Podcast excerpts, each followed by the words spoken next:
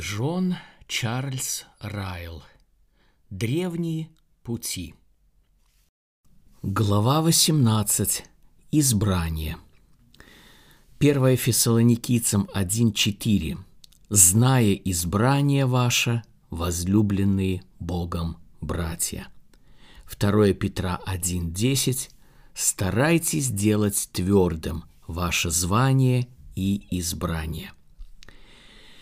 Тексты в начале этой страницы содержат слово, представляющее для нас особый интерес. Это слово часто в мыслях и на слуху людей во всех уголках Великобритании, и это слово «избрание».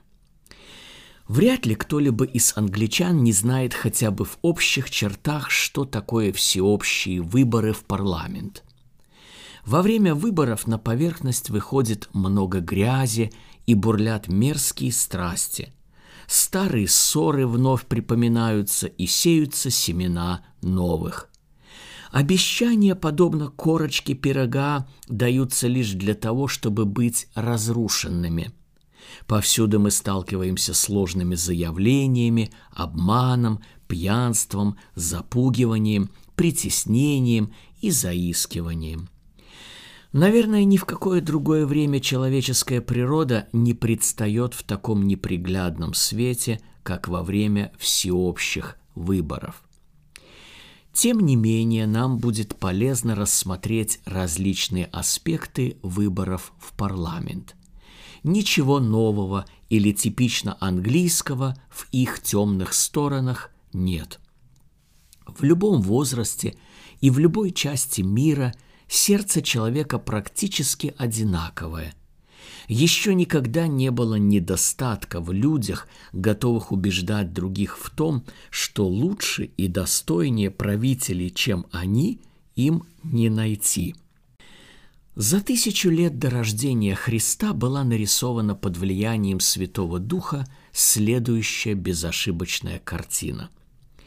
«И вставал Авессалом рано утром, и становился при дороге у ворот, и когда кто-нибудь, имея тяжбу, шел к царю на суд, то Авессалом подзывал его к себе и спрашивал, «Из какого города ты?» И когда тот отвечал, «Из такого-то колена Израилева раб твой», тогда говорил ему Авессалом, «Вот дело твое доброе и справедливое, но у царя некому выслушать тебя».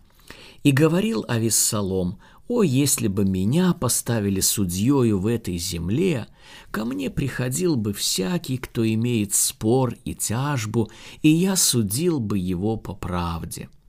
И когда подходил кто-нибудь поклониться ему, то он простирал руку свою и обнимал его и целовал его. Второе царство 15, 2, 5. Когда мы читаем этот отрывок, мы должны научиться не судить о нашем собственном времени слишком строго. В проявлениях зла, которые мы наблюдаем, нет ничего нового и ничего особенного. В конце концов, мы никогда не должны забывать, что политические выборы со всеми присущими им пороками намного лучше, чем деспотическая форма правления – Жизнь под властью тирана, который никому не позволяет свободно мыслить, говорить или действовать, это ужасное рабство. Ради свободы мы должны смириться со всем злом, которое несет с собой возвращение некоторых членов в парламент. Каждый из нас должен добросовестно исполнять свой долг и не ожидать слишком много от каких бы то ни было политических партий. Если те, кого мы поддерживаем, пройдут в парламент, мы не должны думать, что они все будут делать правильно. Если же в парламент пройдут те, кого мы не поддерживаем, мы не должны думать, что они все будут делать неправильно. Не ожидать слишком много от любого земного правителя – это главный секрет довольства – молиться за всех, кто находится у власти, и судить об их действиях с милосердием и снисходительностью – это одна из основных обязанностей христианина. Но есть и другие выборы, которые имеют гораздо большее значение, чем любые выборы в парламент, и последствия которых будут ощущаться, когда не станет ни королевы, ни лордов, ни палаты общин. Эти выборы касаются всех классов общества, как низших, так и высших, как мужчин, так и женщин, и Писание называет их Божьим избранием. Я призываю всех читателей этой книги уделить внимание этой теме избрания, которую я попытаюсь раскрыть перед вами. Поверьте, она имеет самое непосредственное отношение к вашему вечному счастью.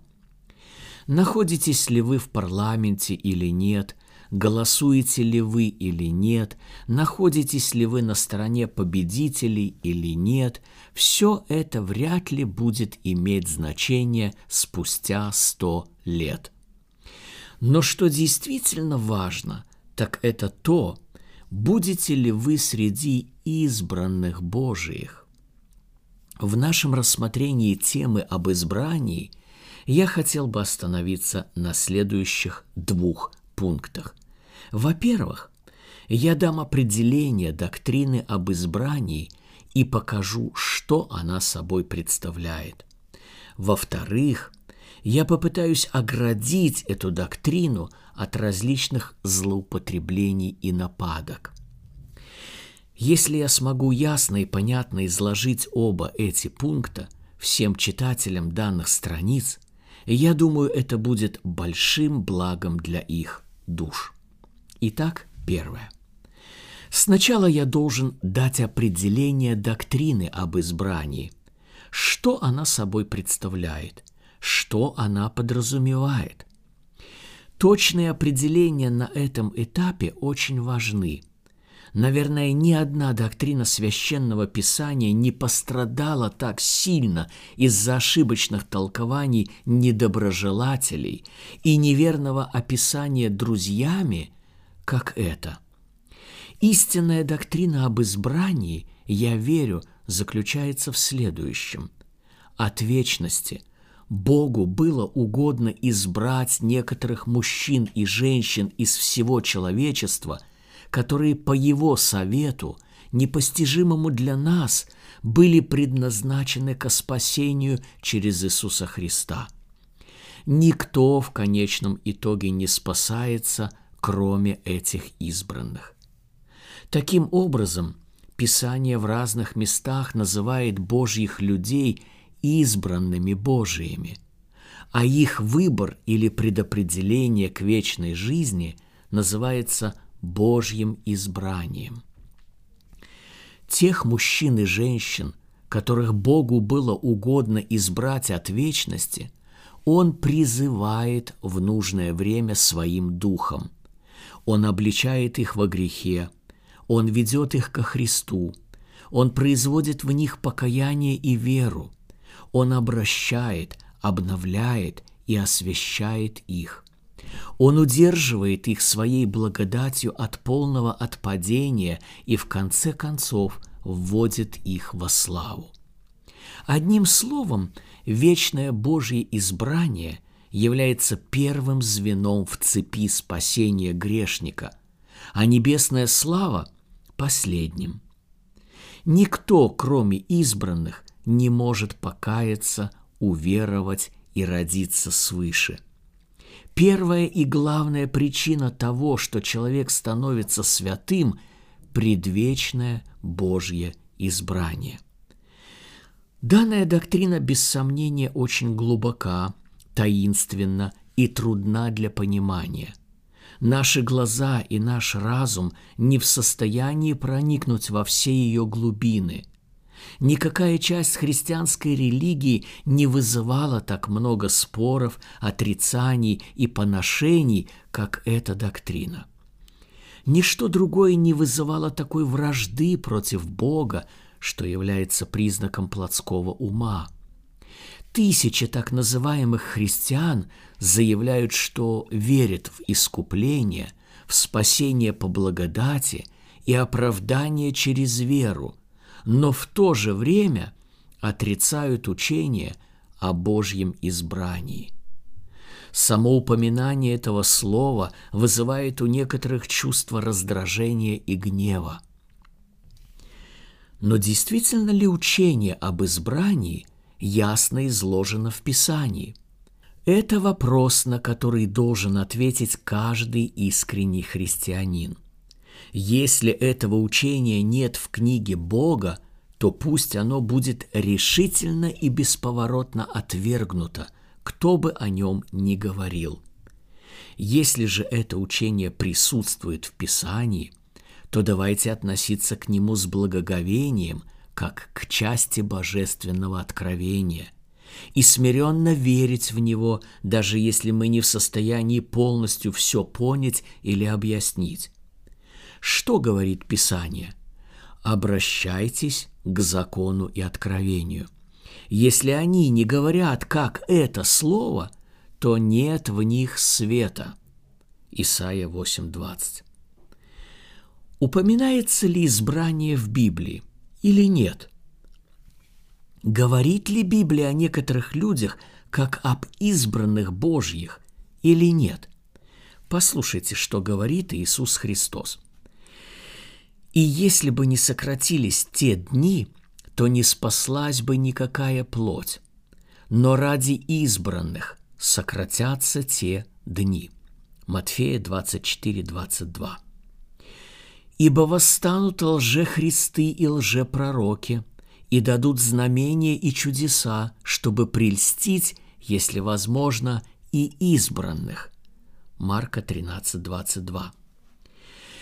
И пошлет ангелов своих с трубою громогласную, и соберут избранных его от четырех ветров, от края небес до края их. Матфея 24, 31. Бог ли не защитит избранных своих, вопиющих к Нему день и ночь, хотя и медлит защищать их? Луки 18.7. А послушайте, что говорит апостол Павел. «Ибо кого он предузнал, тем и предопределил быть подобными образу Сына Своего – дабы он был первородным между многими братьями, а кого он предопределил, тех и призвал, а кого призвал, тех и оправдал, а кого оправдал, тех и прославил. Римлянам 8, 29, 30. Кто будет обвинять избранных Божиих? Бог оправдывает их. Римлянам 8, 33. Он, Бог, избрал нас в нем прежде создания мира. Ефесянам 1.4. Бога, спасшего нас и призвавшего званием святым не по делам нашим, но по своему изволению и благодати, данной нам во Христе Иисусе прежде вековых времен. 2 Тимофею 1.9. Бог от начала через освящение Духа и веру истине избрал вас ко спасению. 2 Фессалоникийцам 2, 12, 13. Послушайте, что говорит апостол Петр.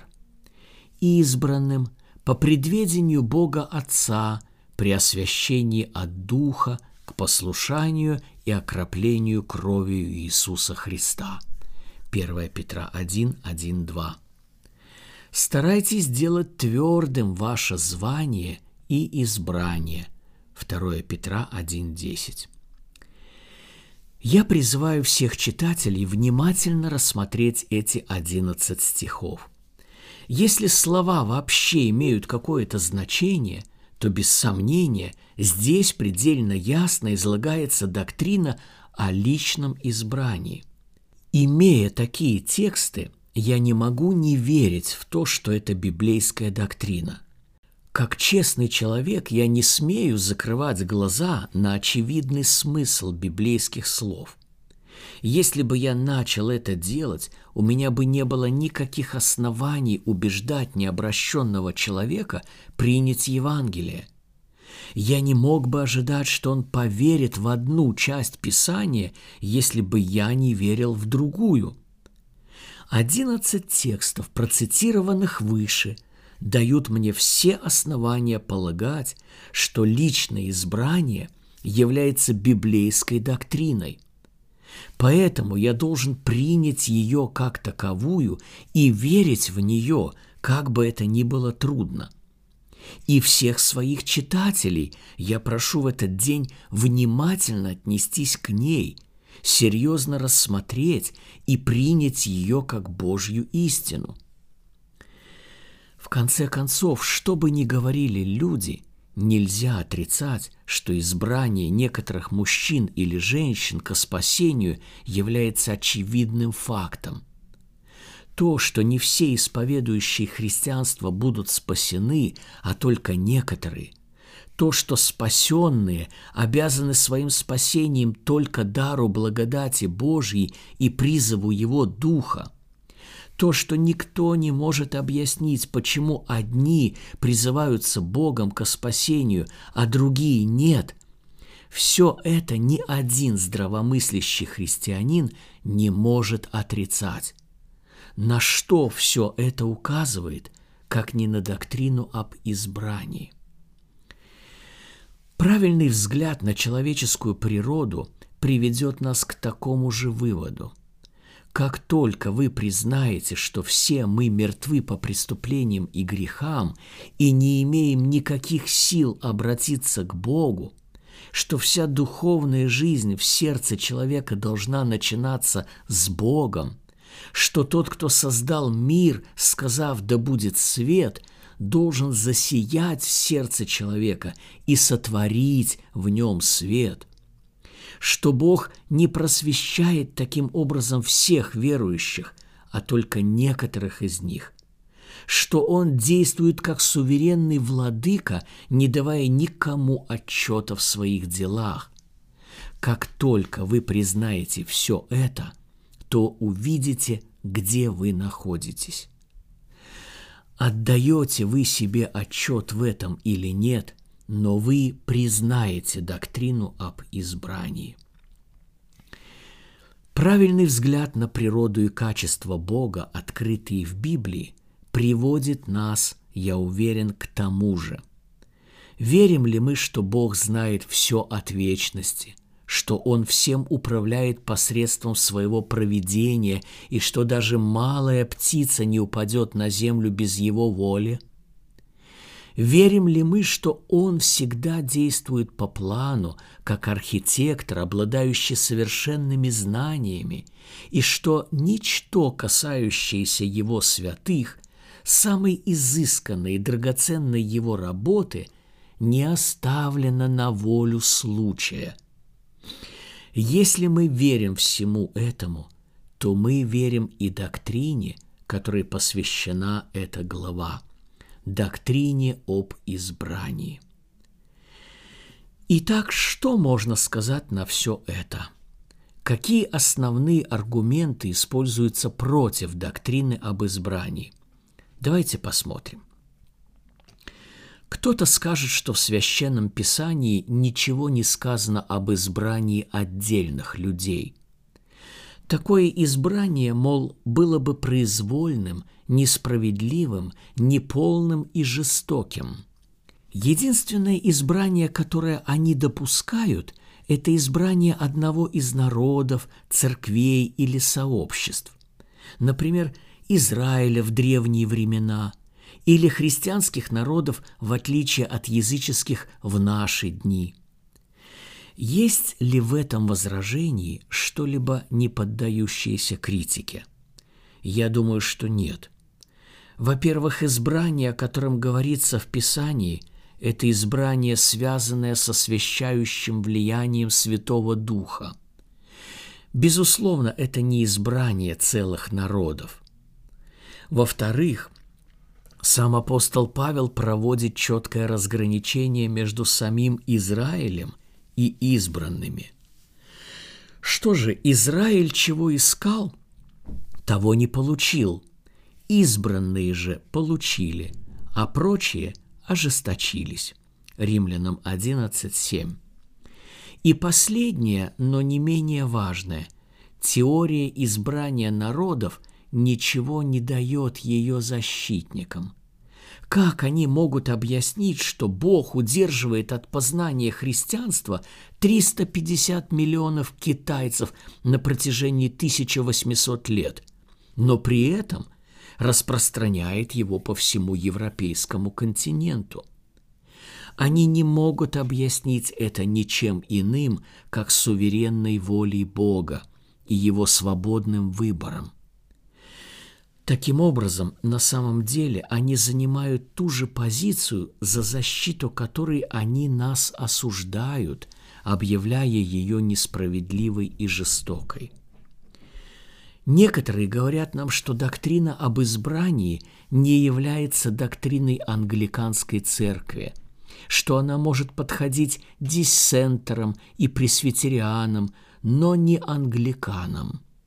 Это просто элемент кальвинизма, заявляют они, нелепая идея, которая пришла из Женевы и не заслуживает никакого доверия среди тех, кто любит наш молитвенник. Лучше бы эти люди дочитали до конца свой молитвенник и 39 статей. Пусть бы они обратились к 17 статье и отметили следующие слова. Предопределение к жизни от века цель Бога. Он еще до основания мира в своем неизменном совете, тайном для нас, определил избавить от проклятия и гибели тех, кого Он во Христе избрал от людей – и привести их во Христе к вечному спасению, подобно сосудам в чести. Те, кто удостоились столь высокого благодеяния Божия быть призванными им посредством Его Духа, действующего в них во время благоприятное, по благодати исполняют свое призвание, они свободно оправданы – они сыны Божии по усыновлению, сотворенные подобными образу Его единородного Сына Иисуса Христа.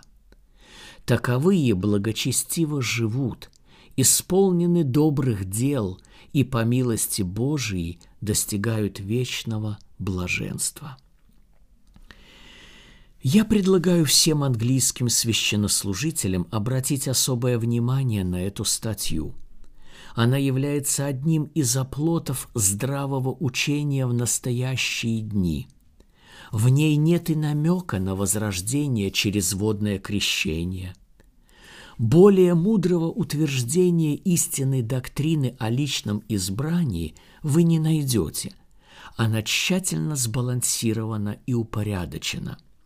В свете этой статьи – Просто смешно говорить, что англиканская церковь не придерживается доктрины, которую мы сейчас рассматриваем. Относительно спорных вопросов я предпочитаю высказываться вежливо и осторожно. Я делаю скидку на разные человеческие темпераменты, которые влияют на наши религиозные мнения и на устойчивость ранних предрассудков. Я признаю, что Уэсли, Флетчер и другие выдающиеся методисты и армяне всегда отрицали доктрину об избрании, и что многие из их последователей отрицают ее и по сей день.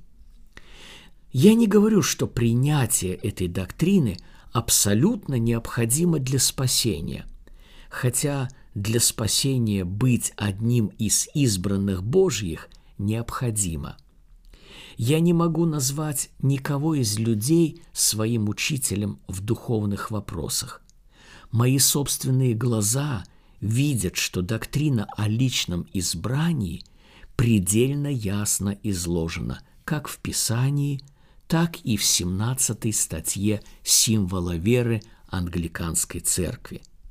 И я не могу отрицать это. Я твердо верю в то, что эта доктрина является важной частью Божьей истины. И для Божьих людей она исполнена сладкого и невыразимого утешения. Второе. Во-вторых, я хочу оградить доктрину об избрании от различных злоупотреблений и нападок. Я считаю это чрезвычайно важной частью данной темы. Вся открытая истина подвергается искажению и извращению. Это один из основных приемов сатаны – показать Евангелие в неприглядном свете, искушая людей исказить его. Возможно, никакая другая часть теологии не подвергалась таким нападкам, как доктрина о личном избрании. Позвольте мне пояснить, что я имею в виду. «Я не принадлежу к числу избранных Божьих», — говорит один человек. «Для меня вообще нет смысла связываться с религией.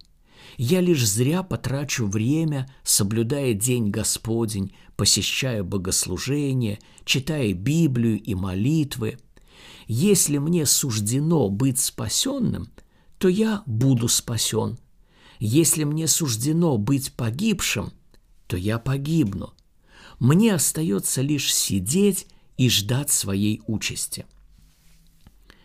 Это тяжелая болезнь души, и я боюсь, что она весьма распространена. «Я принадлежу к числу избранных Божьих», — говорит другой человек. «Я уверен в том, что буду спасен и попаду в конце концов в рай, так что неважно, какой образ жизни я веду. Призывы к святости – это законничество, увещевание о том, чтобы бодрствовать и распинать себя, ведут к рабству. Даже если я падаю, Бог не видит во мне никакого греха – и по-прежнему продолжает меня любить. Хотя я часто поддаюсь искушениям, Бог не допустит, чтобы я окончательно погиб. Какая польза от сомнений, страхов и тревог? Я уверен, что я один из избранных, и потому войду во славу небес.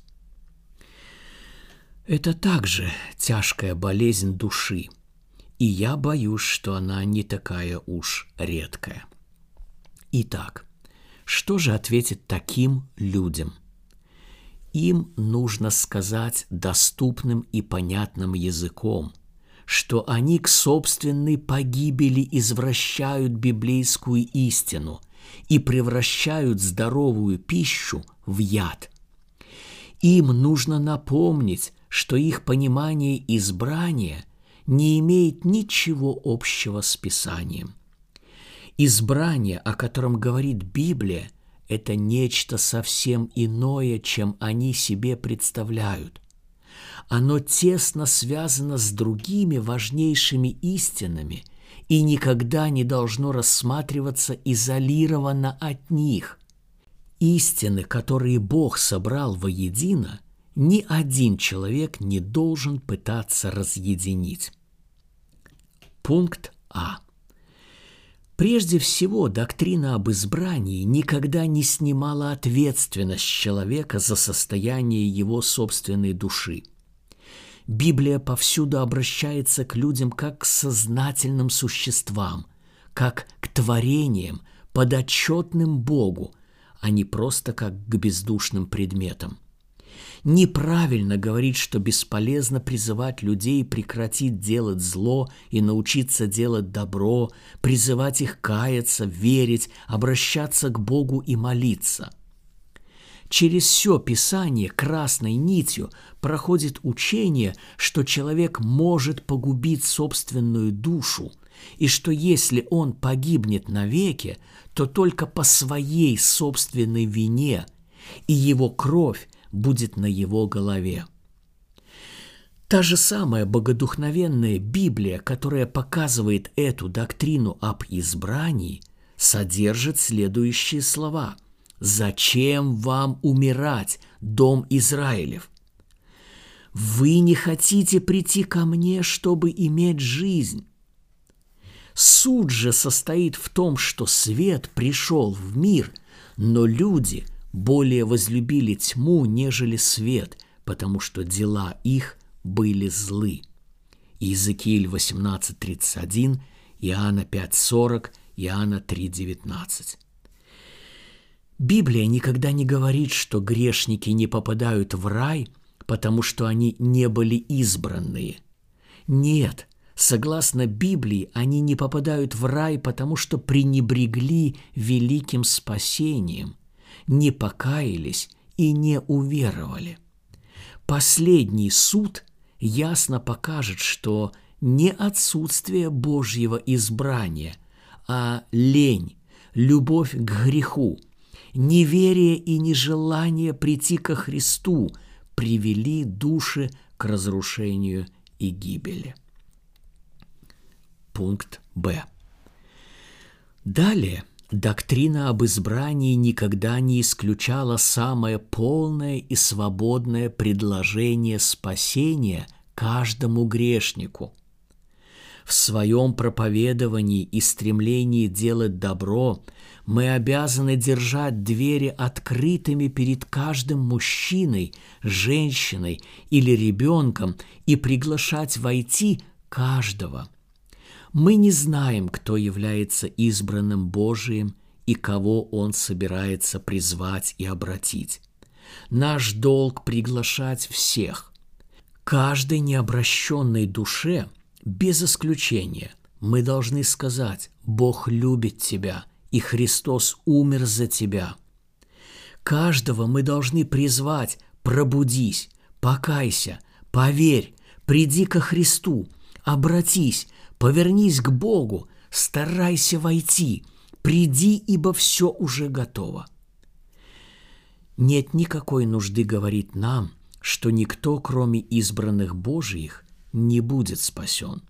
Мы знаем это очень хорошо – но говорить, что по этой причине нет смысла предлагать спасение кому бы то ни было, просто абсурдно. Кто мы такие, чтобы претендовать на знание того, кто в конечном итоге станет избранным Божиим? Никто. Те, кто сегодня кажутся первыми, могут оказаться последними. А те, кто сегодня кажутся последними, могут оказаться первыми в день суда – мы будем приглашать всех, твердо веря, что наше приглашение пойдет на пользу некоторым. Мы будем проповедовать даже сухим костям, если Бог нам повелит. Мы будем предлагать жизнь каждому, хотя многие отвергнут это предложение. Поступая так, мы верим, что идем по стопам нашего Господа и Его апостолов. Пункт В. Далее об избрании можно узнать только по его плодам. Избранных Божиих можно отличить от неизбранных только по их вере и жизни. Мы не можем проникнуть в тайну предвечных замыслов Божиих. Мы не можем прочитать книгу жизни. Плоды Духа, видимые и проявляемые в общении с человеком – это единственное основание полагать, является ли он избранным Божиим или нет. Когда признаки избранных Божиих присутствуют, тогда и только тогда мы вправе сказать, это один из избранных Божиих. Как я могу знать, что у виднеющегося на горизонте корабля есть на борту лоцман или штурман? Даже имея самый мощный телескоп, я не разгляжу ничего, кроме мачт и парусов. Но я вижу, что корабль неуклонно движется в одном направлении. Этого для меня достаточно. Я знаю, что на борту присутствует направляющая рука, хотя я и не могу ее видеть. Точно так же дело обстоит и с избранием Божьим – мы не можем знать предвечное Божье решение, но его результат нельзя утаить. Вспоминая о вере, уповании и любви фессалоникийцев, апостол Павел пишет, что он знает избрание их. 1 Фессалоникийцам 1.4. Давайте же всегда придерживаться этого принципа при рассмотрении данной темы – Говорить о ком-либо, что он избранный Божий, когда тот живет во грехе, было бы ничем иным, как кощунственной глупостью. Библия не знает никакого иного избрания, кроме как через освящение. Никакого предвечного выбора, кроме того, что мы должны быть святыми. Никакого иного предопределения – кроме того, чтобы быть подобными образу Сына Божьего. Без всего этого было бы пустой тратой времени говорить об избрании. 1 Петра 1.2, Ефесянам 1.4, Римлянам 8.29. Пункт Г. И последнее, но не менее важное. Избрание никогда не отвращало людей – от прилежного использования всех средств благодати. Напротив, пренебрежение этими средствами является очень тревожным симптомом и должно заставить нас усомниться в состоянии человеческой души. Тех, кого призывает Святой Дух, Он всегда призывает к записанному Слову Божьему и молитве – если в сердце есть истинная благодать Божья, в нем всегда будет и любовь к средствам благодати. Что говорит священное писание?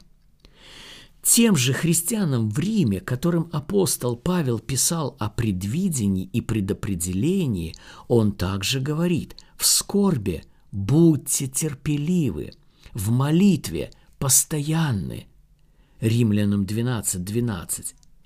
Тем же ефесянам, которые были избраны прежде создания мира, сказано «Облекитесь во всеоружие Божие, возьмите меч духовный, всякою молитву и прошением молитесь во всякое время». Ефесянам 6, 11, 17, 18. Тех же самых фессалоникийцев, о чьем избрании Павел знал – он призывает в этом же послании «непрестанно молитесь». 1 Фессалоникийцам 5.17. Тех же христиан, которых Петр называет избранными по предведению Бога Отца, он призывает возлюбить чистое словесное молоко и бодрствовать в молитвах. 1 Петра 2.2 и 1 Петра 4.7. Доказательства подобных текстов ясны и неопровержимы. Я не буду тратить время, комментируя их. Избрание ко спасению, которое учит игнорировать все средства благодати, может понравиться невежественным людям, фанатикам и антиномистам. Но я должен сказать, что это такое избрание, которое даже не упоминается в Слове Божьем – я считаю, что лучшее, что я могу сделать, завершая этот раздел нашей темы, это процитировать последнюю часть 17 статьи символа веры англиканской церкви. Я призываю всех читателей внимательно отнестись к этим словам, особенно к последнему абзацу. Благочестивое размышление о предопределении и нашем избрании во Христе – дарует сладостное, благоприятное и несказанное утешение живущим праведно. И такое действие производит в них Дух Христов, умерщвляя в них дела плоти и земных членов, устремляя их мысли к небесному, утверждая и подтверждая их веру в вечное спасение и радость во Христе – возгревая в них любовь к Богу. Напротив, злобным и плотским людям, лишенным Духа Христова, постоянно иметь перед глазами приговор божественного предопределения – самое опасное состояние, из которого дьявол увлекает их либо в отчаяние, либо в распутство скверной жизни, что не менее опасно, чем отчаяние.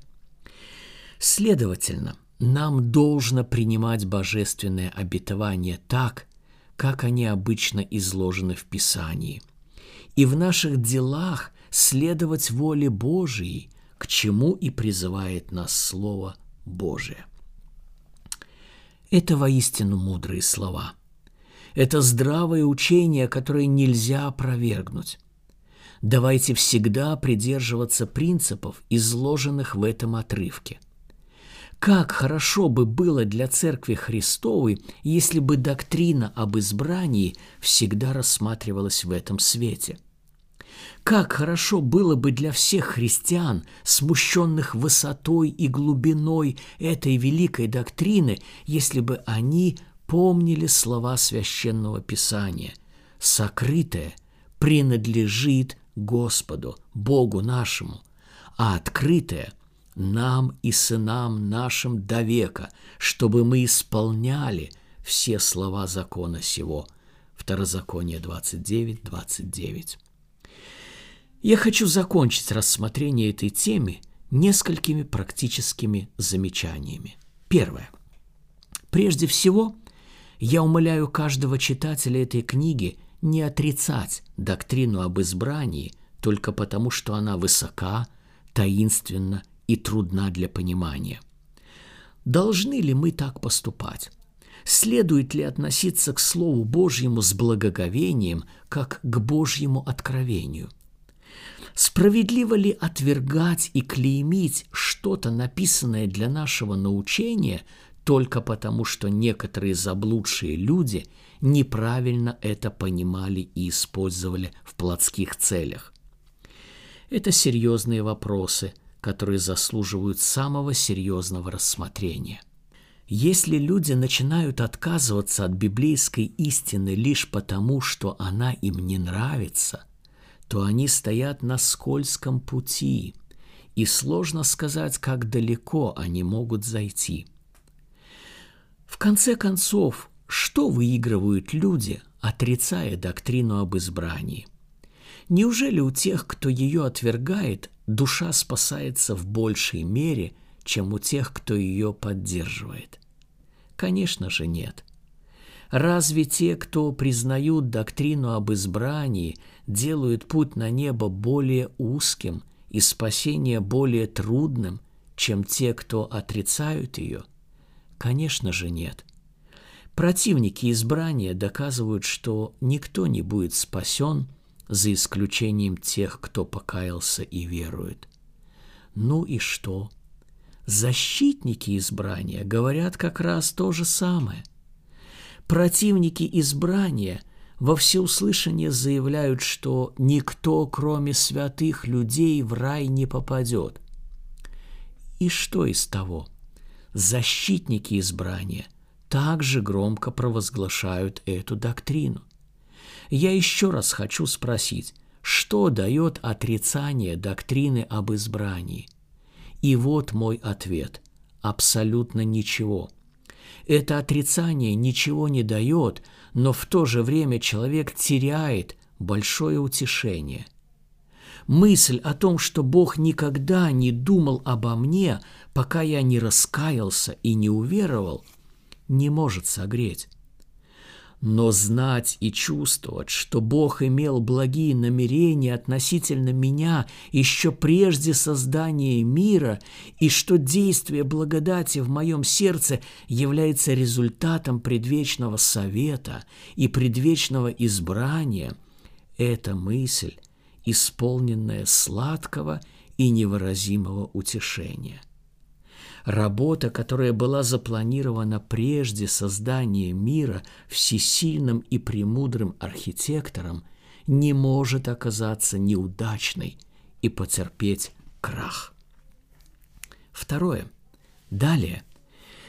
Позвольте мне призвать каждого читателя этой книги подойти к рассмотрению доктрины об избрании с правильной стороны и не смущать свой разум – извращая порядок истины.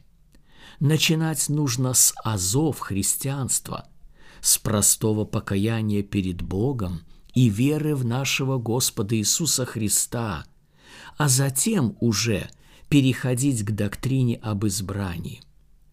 Не стоит тратить время на то, чтобы начинать с вопросов о своем избрании – Сначала нужно разобраться с явными признаками избранного человека и не успокаиваться до тех пор, пока вы не найдете их в себе.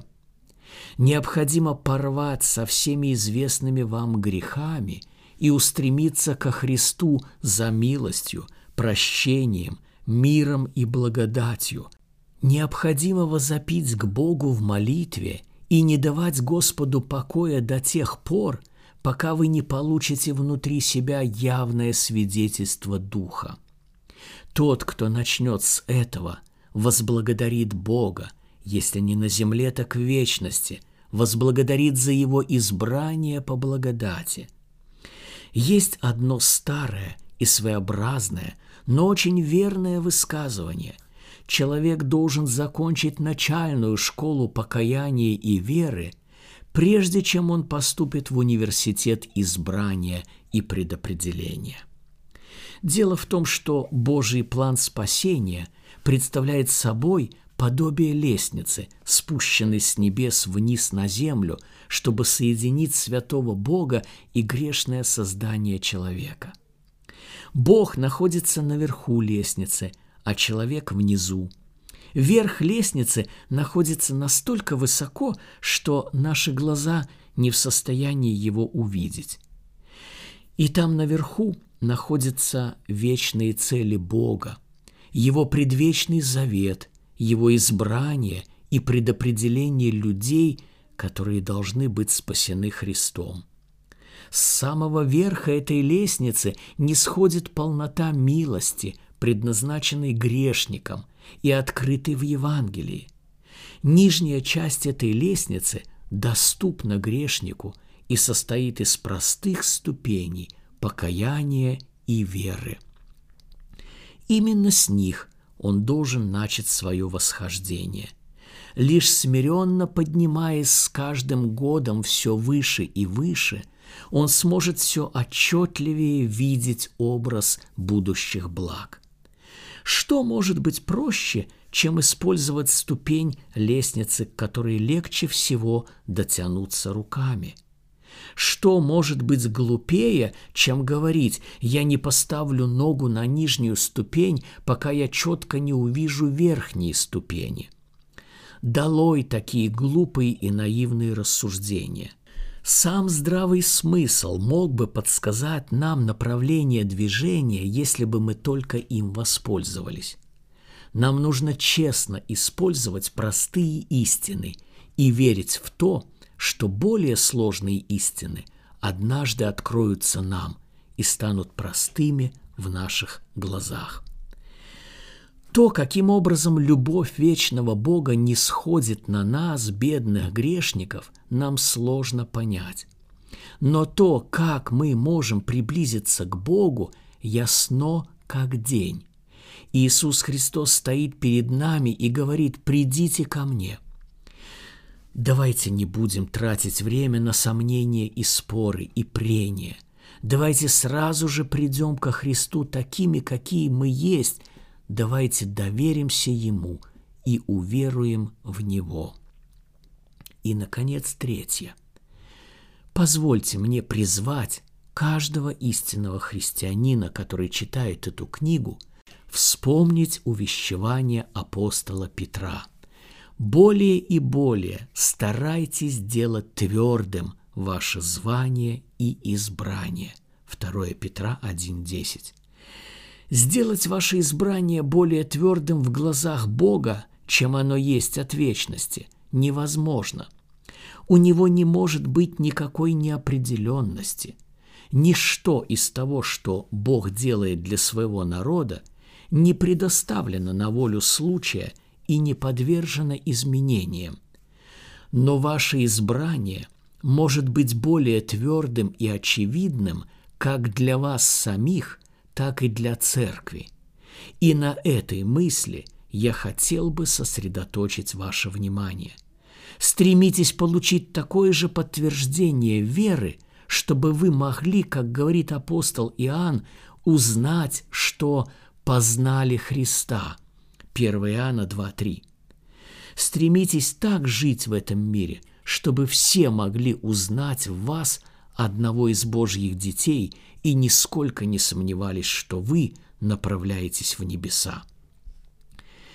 Никогда не слушайте тех, кто говорит вам, что в этой жизни мы не можем иметь уверенности относительно своего духовного состояния и должны всегда пребывать в сомнении.